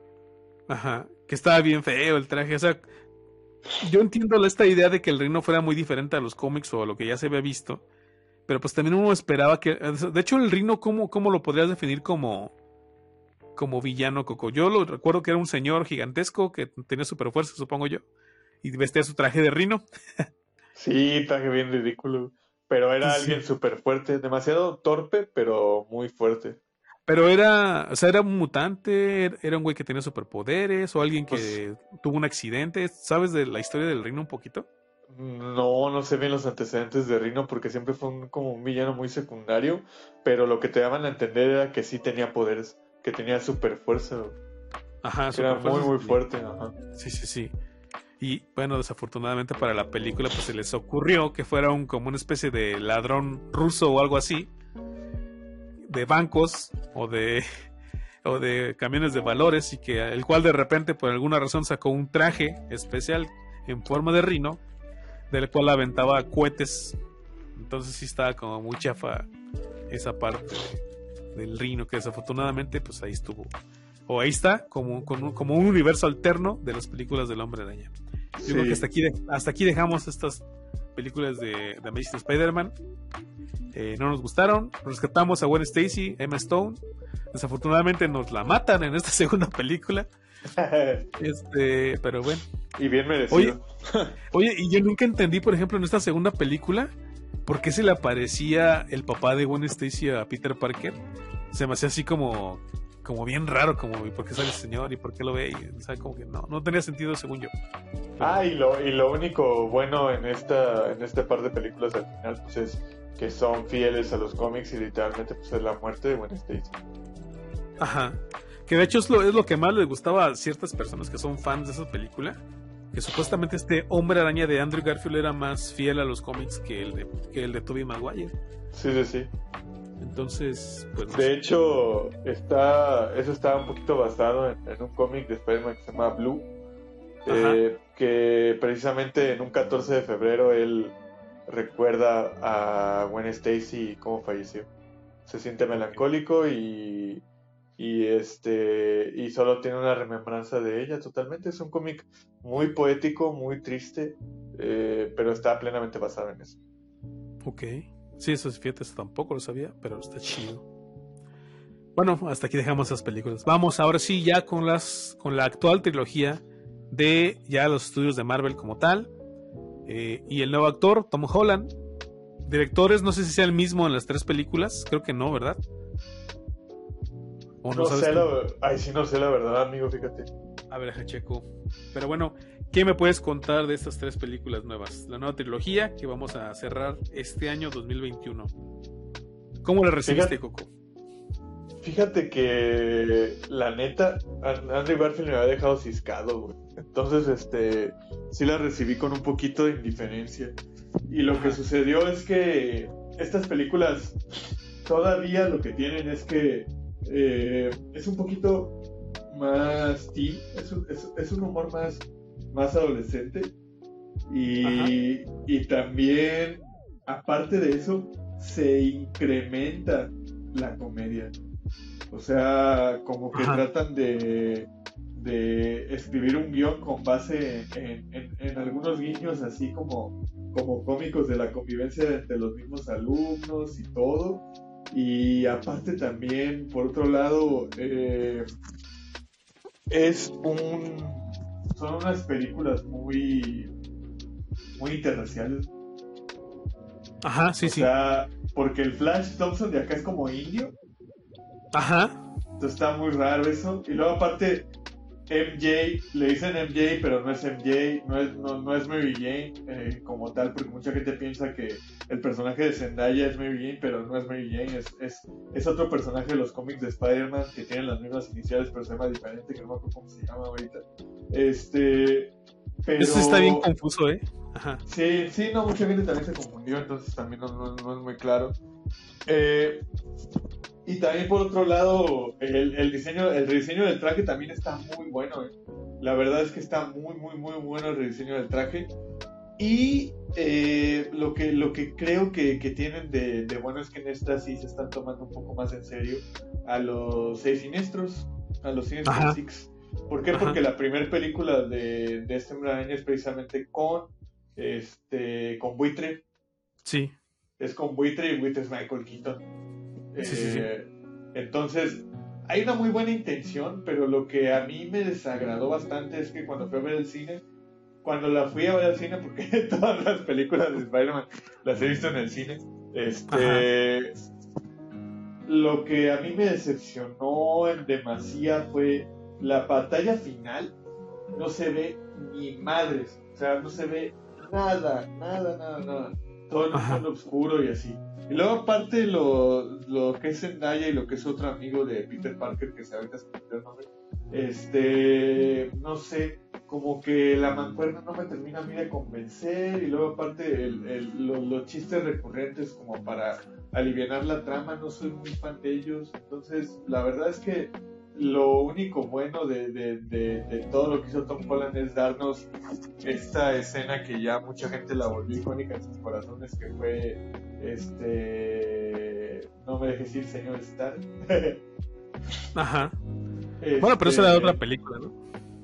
que era, que era totalmente otra película pero pues, literalmente es con, interpretado por Tom Holland.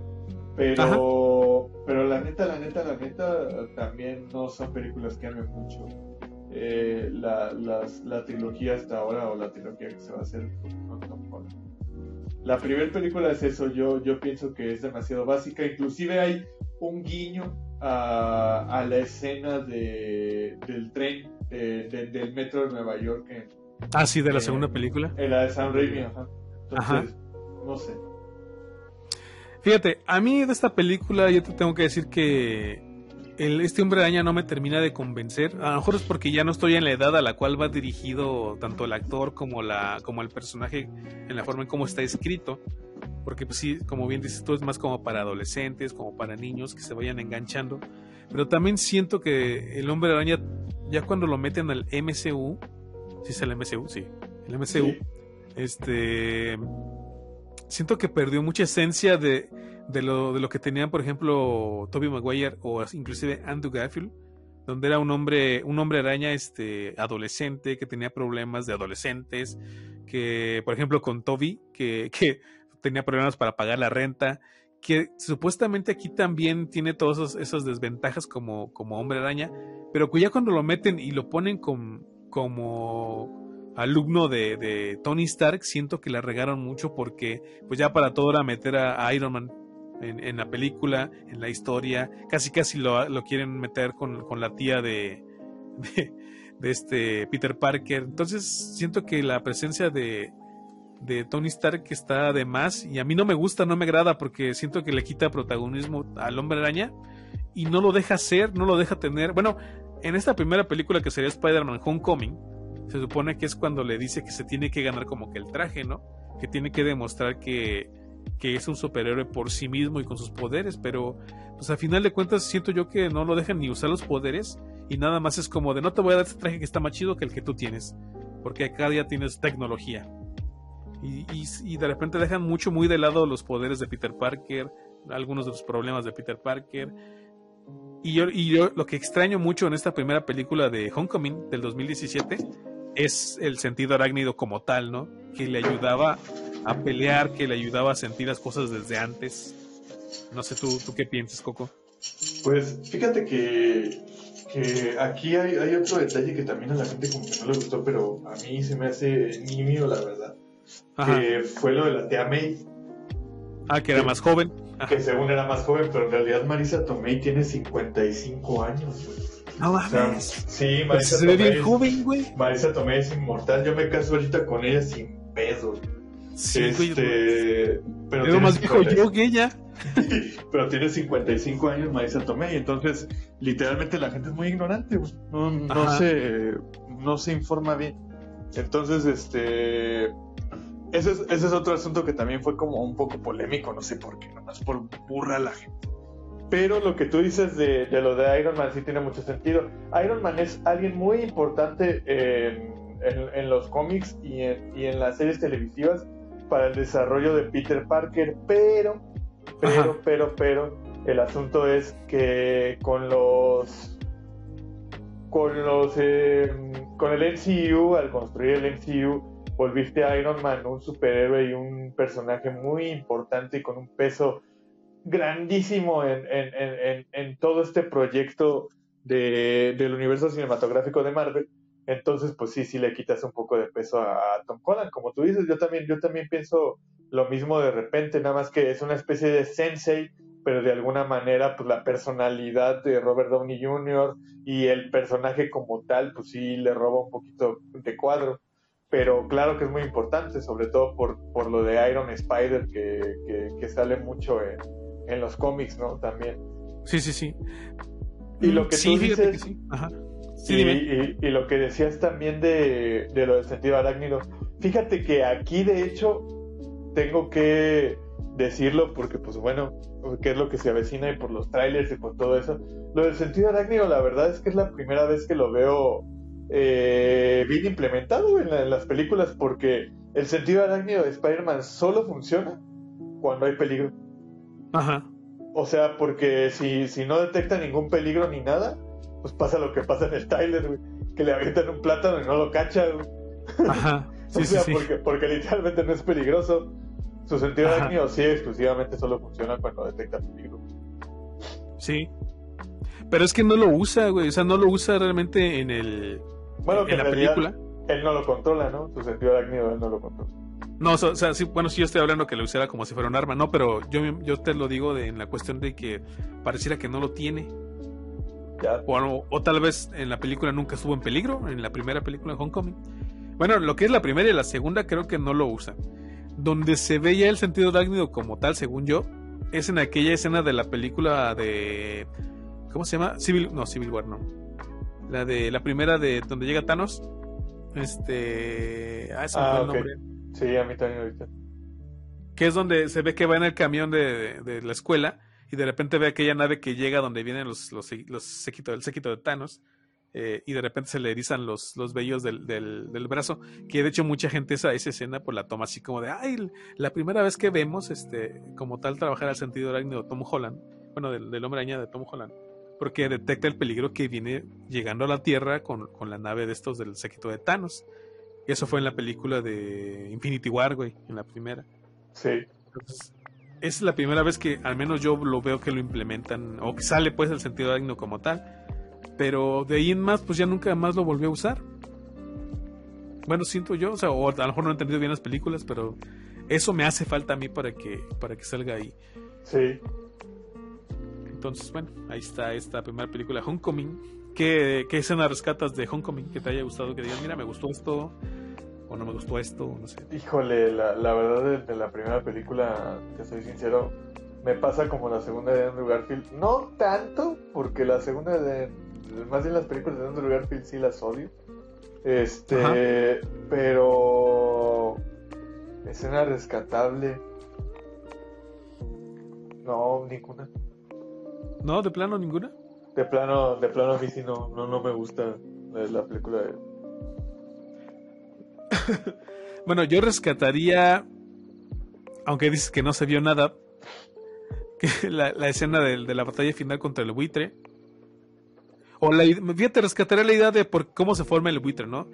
Que, que es este, toma tecnología de, de los Chitori, los Chitauri, no sé cómo se llama. Sí, sí, sí, los Chitauri. Y, con eso va formando la tecnología que después se convierte en su traje y, y para qué lo use y todo esto. A lo mejor rescataría eso, pero siento, no, bueno, no sé qué tanta relación tenga esta forma de, o de cómo nace el buitre en esta película con la de los cómics, porque creo yo que en los cómics y en algunas caricaturas el buitre es una persona totalmente diferente. O no sé tú qué me puedes decir. Sí, sí, sí, sí lo es, pero también estuvo, estuvo bien eh, al final. Sí, ahora que, que, hago un poquito de memoria, la verdad es que no estuvo tan mal el, el, personaje del buitre con Michael Keaton, pero, pero sí, este, pues a mí la verdad la película sí me quedó un poquito de Te digo que a mí Tom Holland no me convence así como todavía mucho y la gente ya está enamorada de él literal por lo de, este, por lo, por lo que avanza su personaje en el MCU al final. Yo siento que no tanto, ¿eh? O sea, ahora que vayan a salir eh, los otros Peter Parkers en un posible Spider-Verse, yo siento que Tom Holland como Spider-Man se va a olvidar un poquito. O no va a ser tan, no va a destacar tanto como pudiera destacar a lo mejor este Tobey Maguire, ¿no? Yo siento, no sé. Sí, sí, eso también. Ok, vamos con la segunda película que sería Spider-Man Far From Home. Fíjate que los, los títulos de las películas de este de este Tom Holland sí me gustan, ¿eh? están chidos, están imaginativos. No sé qué, qué tanto tengan este de significado detrás para la franquicia o para las películas o para el mismo universo del MCU, pero me gustan los títulos. Entonces, los títulos están eh, chidos. Far From Home, ¿qué sabes de esta película, Coco? ¿Qué te gustó, qué no te gustó? ¿Cómo la A mí la, verdad sí me gustó más, ¿eh? sí me gustó, sí me gustó más que la primera. Eh, ¿Y por qué lo digo? Porque ahí ponen a... me voy bien joto, güey, pero pero ahí ponen a Jay, a Jay guapísimo Gyllenhaal, Ajá, sí, sí, sí. Este... A papichulo Gyllenhaal. Exactamente, como misterio. Y aparte Misterio también es parte de los seis siniestros. Entonces, eh, la verdad es que esta película está mucho más interesante. Eh, ponen un poquito más en, en entresijo y en aprietos al, al mismo Peter Parker y de alguna manera logran hacer un McGuffin inmenso que va a ser el arranque precisamente para la nueva película que, se va a estrenar la semana que viene o dentro de 15 días, mejor dicho. Entonces la verdad es que es el precedente claro de lo que sigue para narrativamente para Spider-Man y creo que la verdad es una película muy competente. Es una película muy competente. No te voy a decir que me encantó ni me fascinó, pero Jay Gyllenhaal como misterio me agrada. Jay Gyllenhaal como misterio me agrada. Eh, la actuación de Tom Holland me parece bien. Y también por otro lado se van empezando como a juntar estos personajes en sus términos de amistad y estos clichés, ya sabes, este, el personaje de Zendaya y el personaje del otro morro. Entonces, Ajá. Pues, y ya todos saben que ellos mismos saben que, es Spider-Man, entonces ya como que no hay no hay como como inconveniencias, claro. Claro, claro, claro, claro. Este, inconveniencias entre comillas, porque por eso se va a tratar la lo, lo del Spider-Verse. Entonces, la neta la neta, la neta, este, esta película se me hace mucho mejor que la primera, pero reitero, también me gustó, sí, pero con reserva. Fíjate que a mí lo que más me choca de los superhéroes es cuando tienen una identidad secreta y después todo el mundo ya sabe quiénes son, pero al mismo tiempo es un secreto a voces. Y eso también pasa en estas películas de, Tom Holland para mí. Y eso no me gusta, güey, porque siento yo que, por ejemplo, en la primera película de Sammy Raimi, se ve que cuando el Duende Verde se entera que Peter Parker es el hombre araña, inmediatamente todo el círculo, bueno, la gente que está a su alrededor de Peter Parker sufre las consecuencias. ¿Y qué pasa en esa primera película? Pues el duende verde va y ataca a la tía May. Casi la mata.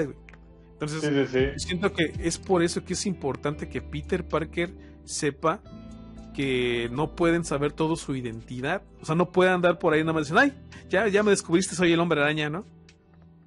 Que de hecho en esta película, en la segunda película, ya le dice a Mary, bueno, a MJ, este, bueno, todo el tiempo está pensando cómo decirle, si mal no recuerdo la película, pero no me gusta, no me gusta que hagan eso porque se supone que no lo tiene que decir porque es importante, porque si no pone en peligro a la gente a su alrededor. Y de hecho, para Civil War, si lo hubieran hecho como según está en los cómics, ves que uno de los grandes este, sucesos que pasan en Civil War es que Peter Parker revela su identidad pero ahí la revela pues con un sentido y con una razón. Entonces, por eso no me gusta, güey, que hagan eso y, y por eso también de repente estas otras películas no me agradan tanto. No sé tú qué piensas, Coco. Sí, no, también opino lo mismo y se me hace una manera de repente torpe porque, por ejemplo, resulta que hasta, hasta el villano tiene un grado profundo de, de civismo, ¿no? Al, al, no revelar la identidad del superhéroe y solamente irse con lo que el superhéroe más quiere. Cuando en realidad, si eres alguien malo, si eres alguien que, que la neta, la neta, este, no, no te importa con quién estés y solo piensas en hacerle daño a los demás o de alguna manera en tus propios objetivos, ¿qué te va a importar un güey, un morro acá que, que descubriste su identidad. No, hombre, cuando descubres su identidad lo destrozas y lo proyectas al mundo, o sea, y más si tú eres un villano. Entonces, se me hace demasiado inverosímil la manera en que, en que tratan al espectador. Tanto, te digo, los cómics que vienen de una época que te digo que es la época de, plata de, de, los cómics, donde era un tinte un poquito más más adolescente, más inocente, eh, y aparte también esta época donde estaban intentando como entremezclar la ciencia, la ciencia ficción con, con elementos un poco de, de, fantasía, ¿no? Entonces en los cómics, entonces la neta, la neta, la neta, peca de mucha ingenuidad esa etapa y, y es difícil adaptar esa ingenuidad al cine ya cuando tú lo vas, tú vas viendo ya cosas de adulto y todo dices, ah, cabrón, cómo esto sucede. Sí. Entonces, esa es una de mis quejas de esta película. Escenas que pueda recordar y que, bueno, que con las que me quedo de las películas, este, tanto de Homecoming como de Far, Far From Home. pues es como tú dices, me gusta el traje, sí me gusta que tenga cierta tecnología, pero al mismo tiempo no me agrada porque digo que es la presencia de, de, Iron Man y es como, acuérdense que Iron Man existe en este universo, ¿eh? Acuérdense que aquí está Iron Man y le enseña a Peter Parker. O sea, sí entiendo que quizás pueda ser su tutor y todo esto, pero me choca esa, esa, eso, esa parte del MCU. Pero bueno, me quedo con el traje, está bonito, me gusta que tenga me gusta que tenga este, estas expresiones en los ojos. Ya es que cuando se espanta se abren los ojos más. O como cuando quiere ver y pues, se cierran y así, ¿no? Sí, a mí también me gusta eso. A mí también me gusta eso. De hecho, también me gusta el traje, el que supuestamente él tiene, el que se hizo primero, ¿no? Como el que era hecho por él, por así decirlo. Que también tiene como que su, su flow, digamos. Lástima que no lo dejan ver tanto y me hubiera gustado verlo más en acción, a ver qué tal se veía. Pero bueno, ahí está ese traje. Eh, de Iron Spider también está, está chido el traje. Pero eso es más como para las películas de Endgame y todo eso. Eh, ok, pues vamos con ahora sí a lo bueno de este. Bueno, al, culmen de este podcast. La nueva película que se va a estrenar en este año 2021. Eh, Spider-Man No Way Home. ¿Qué esperas de esta película, Coco? Híjole, Mira, yo la verdad, más allá de, todas las teorías que se están haciendo, y ojalá que la gente que nos escuche y tenga sus teorías bien locas al respecto se le hagan realidad.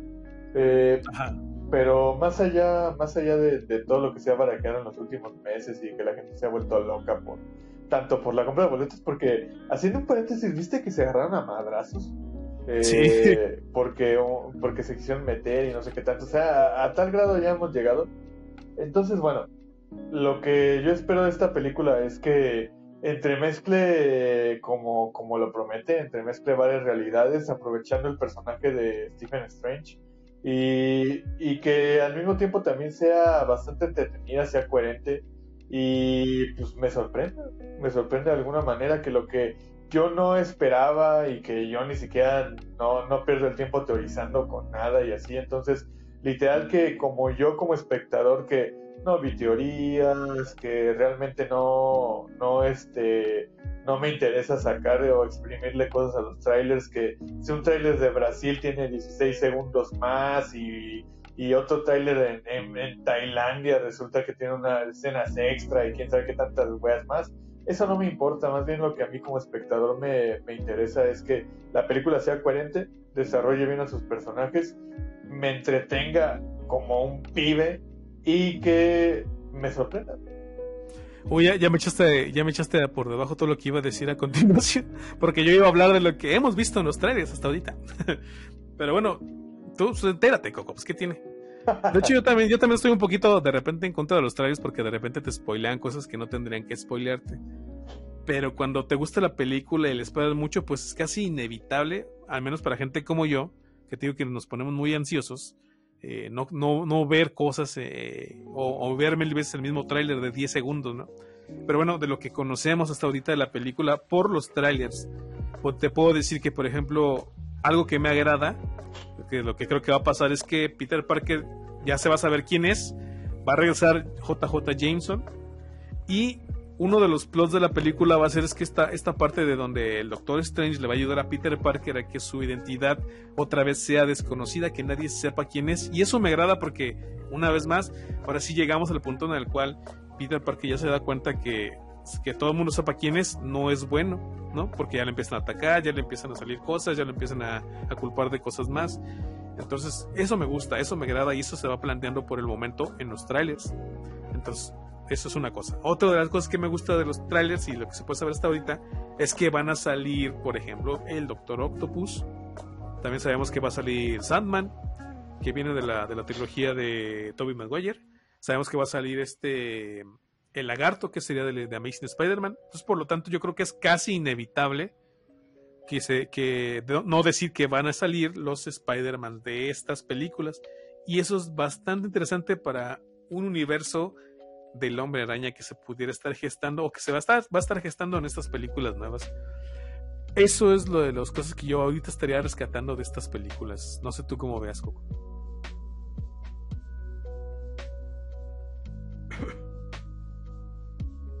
Coco, ¿estás ahí?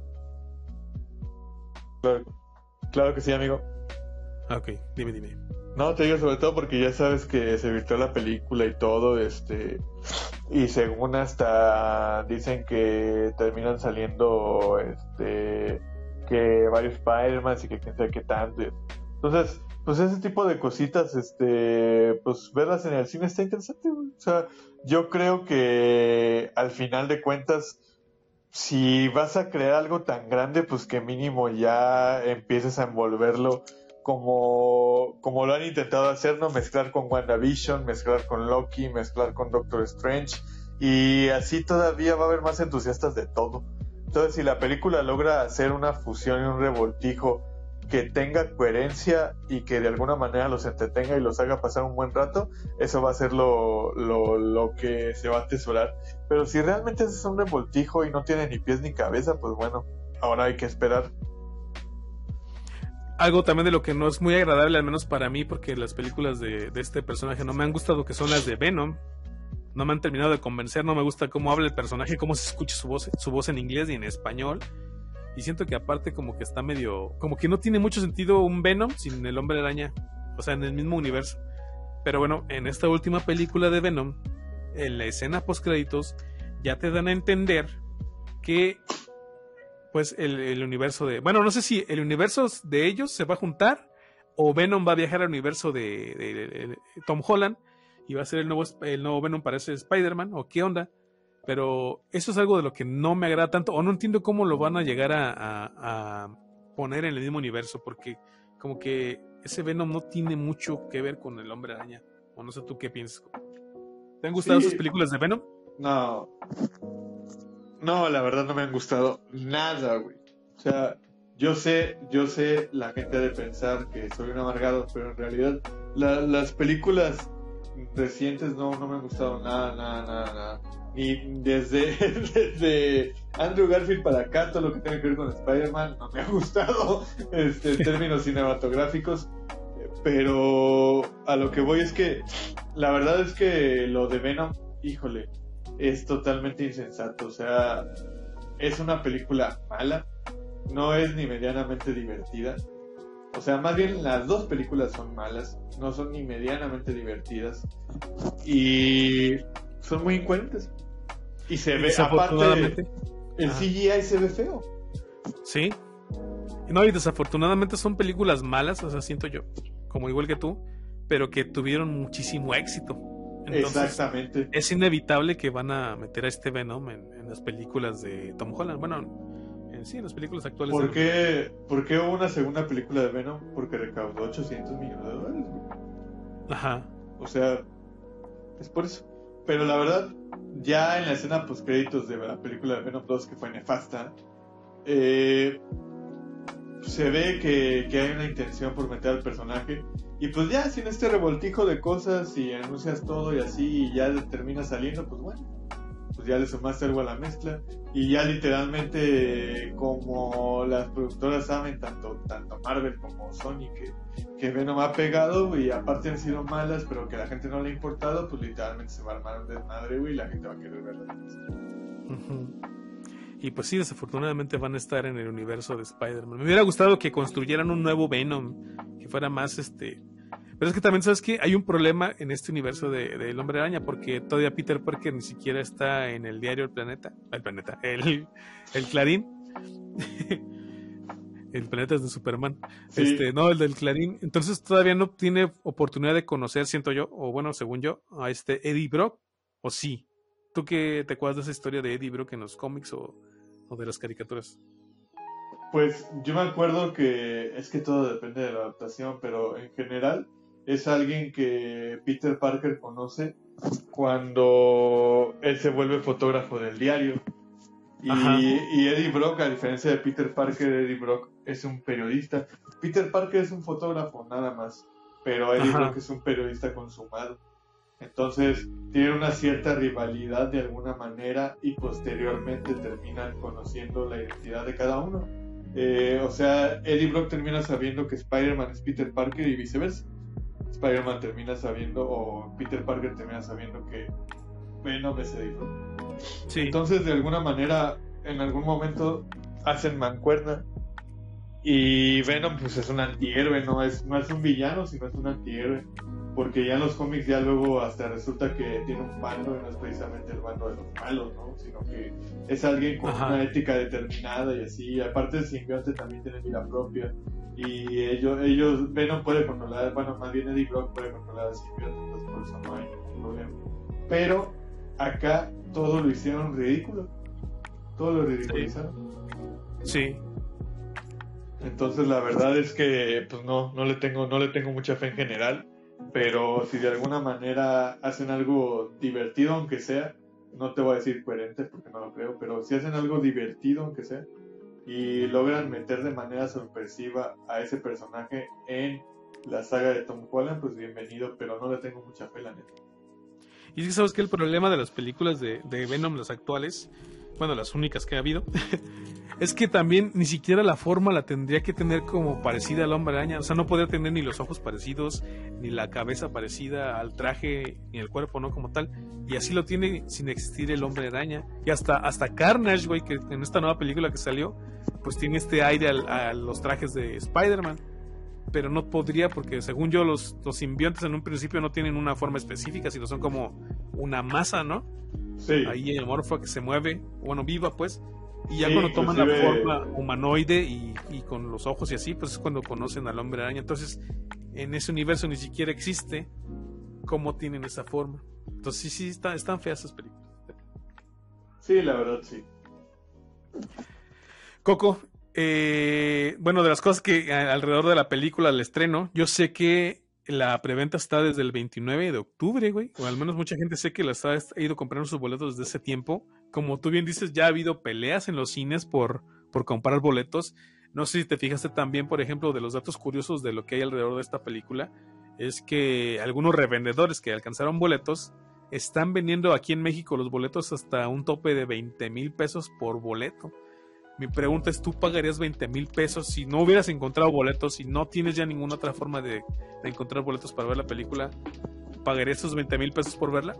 No, no, la verdad, este, yo me espero, ah, por ejemplo, dice mi hermano, fíjate más, para, para complementar tu información, dice mi hermano que él estuvo checando en la página, en las páginas de Cinépolis, eh, en las aplicaciones y todo, sin, sin, sin comprar ni nada, para, porque se trababa si lo intentabas comprar.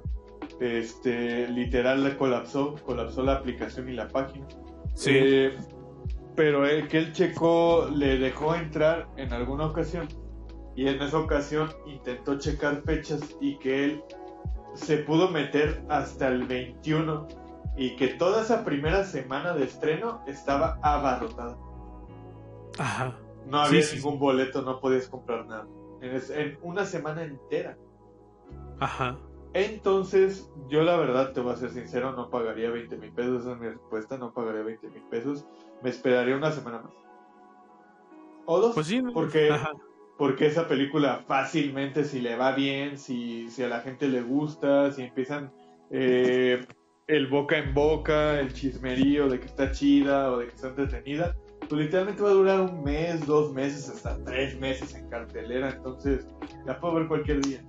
Escuché comentarios de gente que trabaja en cines que dicen que cuando las películas son muy famosas, por ejemplo las de Harry Potter o las de los Avengers en su momento, dicen que eh, quitan todas las películas de todas las salas y nada más ponen la película, por si del Hombre Araña. Entonces es muy posible que en estos meses siguientes en el cine solamente haya una película para ver, que sería Spider-Man No Way Home. O tal vez por ahí de repente una que otra salita para alguna película que llegue. Pero pues ahora sí que yo no sé por qué se pelea la gente, si de todas maneras va a haber tiempo para verla. Va a haber tiempo para verla, o sea, estamos hablando de al menos un mes. Va a haber salas para verla.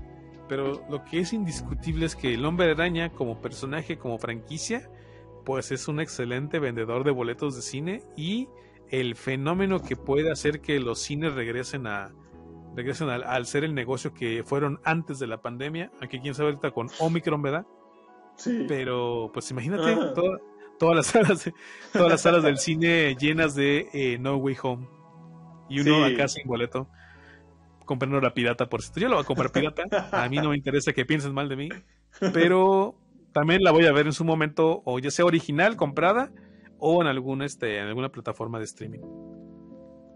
¿Cómo ves? Sí, sí, no, sí. No, fíjate que yo pienso que la verdad, la verdad, eh, sí creo que puede ser una película que de alguna manera va a salvar al medio, por lo menos un ratito, unos meses.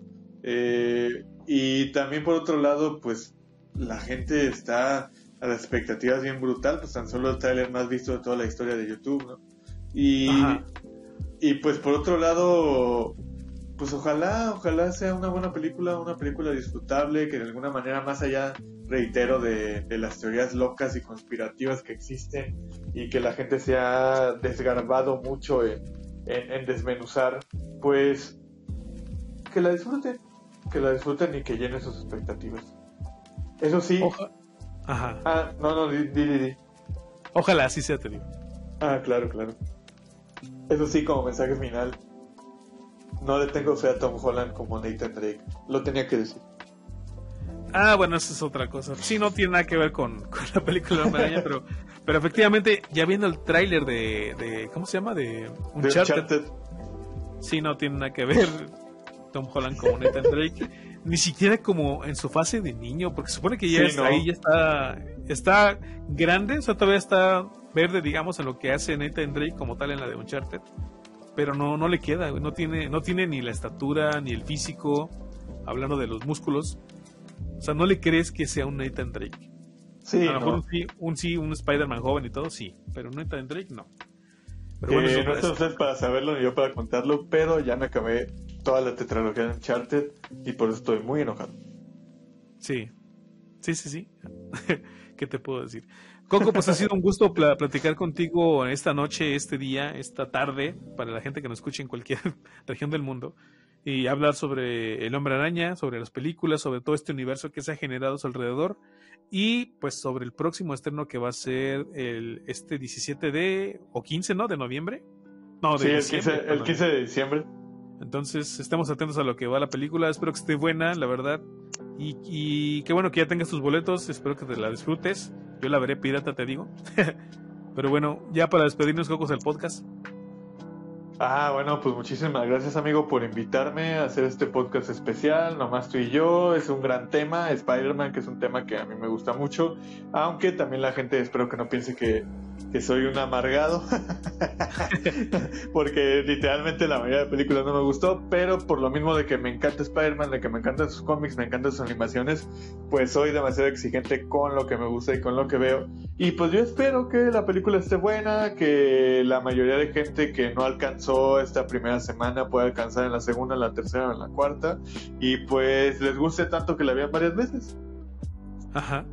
Es el cierre de la primera trilogía, porque dicen que va a haber más películas del Hombre Araña, pero es el cierre de la primera trilogía, en donde se van a sentar las bases para lo que se va a conocer tal vez en un, futuro como el Spider-Verse. Entonces, estemos atentos y pues a toda la gente que la vaya a ver, les, espero que la disfruten. Y esto ha sido todo por este podcast este, especial, eh, hablando de, de algo de, del cine de superhéroes. Pero bueno, aquí estamos para, para servirles y para que nos escuchen. Un gusto, Coco, estar contigo. Buenas noches. Nos vemos. Igualmente, amigo, un gusto. Próximamente. Hasta luego.